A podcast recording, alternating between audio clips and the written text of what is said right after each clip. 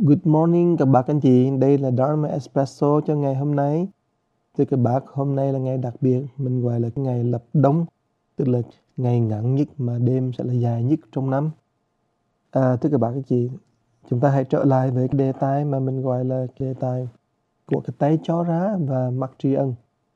Hồi thầy ở Việt Nam khoảng 17-18 tuổi đi chùa Thiên Tịnh thì thầy có biết câu chuyện như sau cái chuyện đó là, là do một chị trong chùa kể lại. Chị nói rằng đó là có một cô cô này là người còn ba bốn đứa con lại không nhớ rõ bao nhiêu đứa con nhưng mà cô rất nghèo và ở dưới quê cho nên là cô phải làm việc thêm để mà nuôi nấng mấy cháu. Thì sau khi mà cái đất nước có nhiều sự biến đổi đó, thì công việc làm nó cũng còn có nhiều sự khó khăn. Ông chồng của cô thì lại bỏ cô cho nên là cô phải nuôi mấy đứa nhỏ và ừ, thường thường cứ đem hàng về làm thêm nữa. Thì theo như thầy nhớ không trật đó thì cô thường thường cô máy thêm đồ vào buổi tối nữa. Cứ buổi tối máy thì một hai giờ sáng rồi sáng ra là dậy, sáu bảy giờ sáng rồi là bắt đầu đi làm việc, đưa con đi học vân vân thì cái chuyện đó đó nó có lẽ là không mấy gì mà nó đặc thù lắm nữa. nhưng mà cô này đó, cô lo cho con đến cái độ là cô bị bệnh lão phổi. Mà đó là câu chuyện mà làm cho thầy cứ nhớ hoài là cô bị bệnh lao phổi. Và sau khi mà bệnh lao phổi đó thì là cô khạc ra máu. Và cuối cùng cả thì là cô qua đời. Nhưng mà để lại cho mấy người con đó, đó cả một sự mất mát và cả một sự đau thương vô cùng. Là bởi vì không ngờ là các em bỏ côi quá sớm đi. Thì câu chuyện đó là xảy ra đó nhưng mà nó chỉ đánh xúc động được thầy là bởi vì đó là người mà trong câu chuyện đó cô đó đó thì có một lần là cô đã lên chùa, cho nên thầy chỉ có biết có một lần đó thôi. Nhưng mà sau khi mà cô qua đời rồi đó, thì người bạn đi chùa với thầy đã kể lại cái chuyện đó với thầy, nhắc lại là vì sao, là bởi vì cô lao phổi.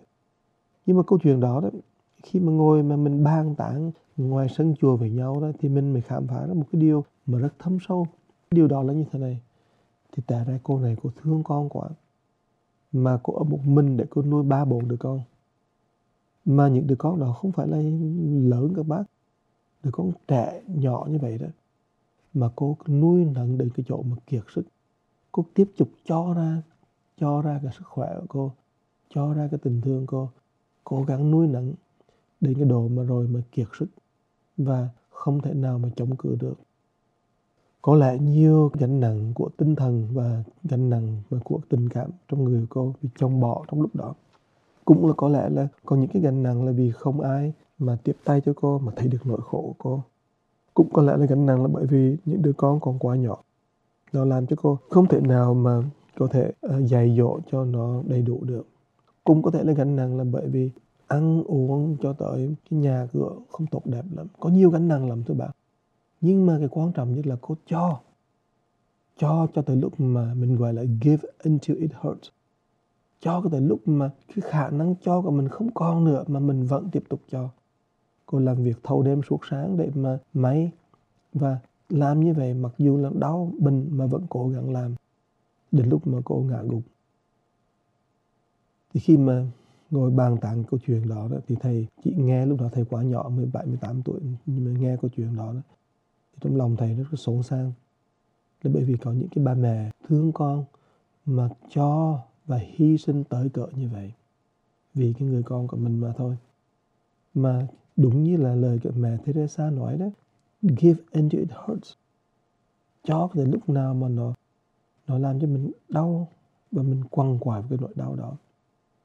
Nhưng mà trong câu chuyện này thì nó là câu chuyện đặc biệt của người Việt Nam mình có lẽ. Và nó làm cho mình thấy rằng là cái tình mẹ nó quá sức lớn đi. Mẹ là cái người mà cái vị trí lúc nào cũng cho cả nhưng mà cái mà làm cho thầy chợt nhiên nhớ tới cái lời mẹ Teresa khi mà thầy ngồi đấy mà nghĩ lại cái chuyện đó là bởi vì đó, là cái bác biết, mình lúc nào con người mình lúc nào mình cũng thương con, vì còn thương mình mới cho. Chứ không phải là vì mình cho, là vì là mình muốn có nhiều quả dư thừa thải mình cho, không. Mình thương mà cho. Và vì thương mà cho như vậy cho nên mình có thể hy sinh được mình và cuối cùng cái, cái cho chính là cho cái mình đi cho cái bạn ngã đi chứ không phải cho có nghĩa rằng là mình muốn được cái gì lợi.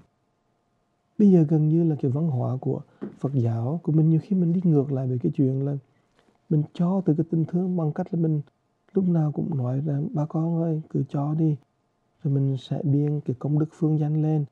Mình sẽ làm cái bia mình làm cái cái miếng plaque mình sẽ làm à, có công đức của biên. Mình mình không phát triển cái chiều hướng ngược lại là cái chiều hướng mình hãy phát triển cái tình thương đi, vì thương mà mình cho, chứ không phải là vì có nhiều công đức mà mình cho, hay là bởi vì mình muốn được người ta biết cái tên mình mình cho.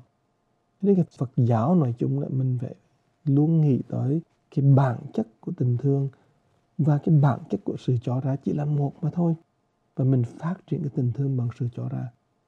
Chứ không phải là vì mình muốn nhiều công đức mà mình đi cho và bây giờ bây giờ đó, nhiều khi là mình cho là vì một lý tưởng chính trị. Mình cho là vì một cái lời lộc nằm về sau đó. Nhưng mà tu hành thì cho là bởi vì hoàn toàn là bị mình thôi thúc bởi cái tình thương. Và mình cho một tội hồn tội cao nhất là cho cái chính mình đi, cho cái bạn ngã đi, hy sinh chính mình đi. Trong câu chuyện của cái người mẹ đó đó, mà bây giờ thầy ngồi nãy giờ thầy muốn tìm cho ra cái tên mà chưa nghĩ ra cái tên của bạn. Mà thầy cảm thấy rất là xúc động. Bởi vì trong cái thời đại mà nó quá nhiều nhiễu nhương, đau khổ như vậy đấy, mình cần thật sự tập cho và cho cho đến lúc nào mình đạt tới cái chỗ là mình cho cái bạn ngã cho cái mình đi, hy sinh cho người khác đi.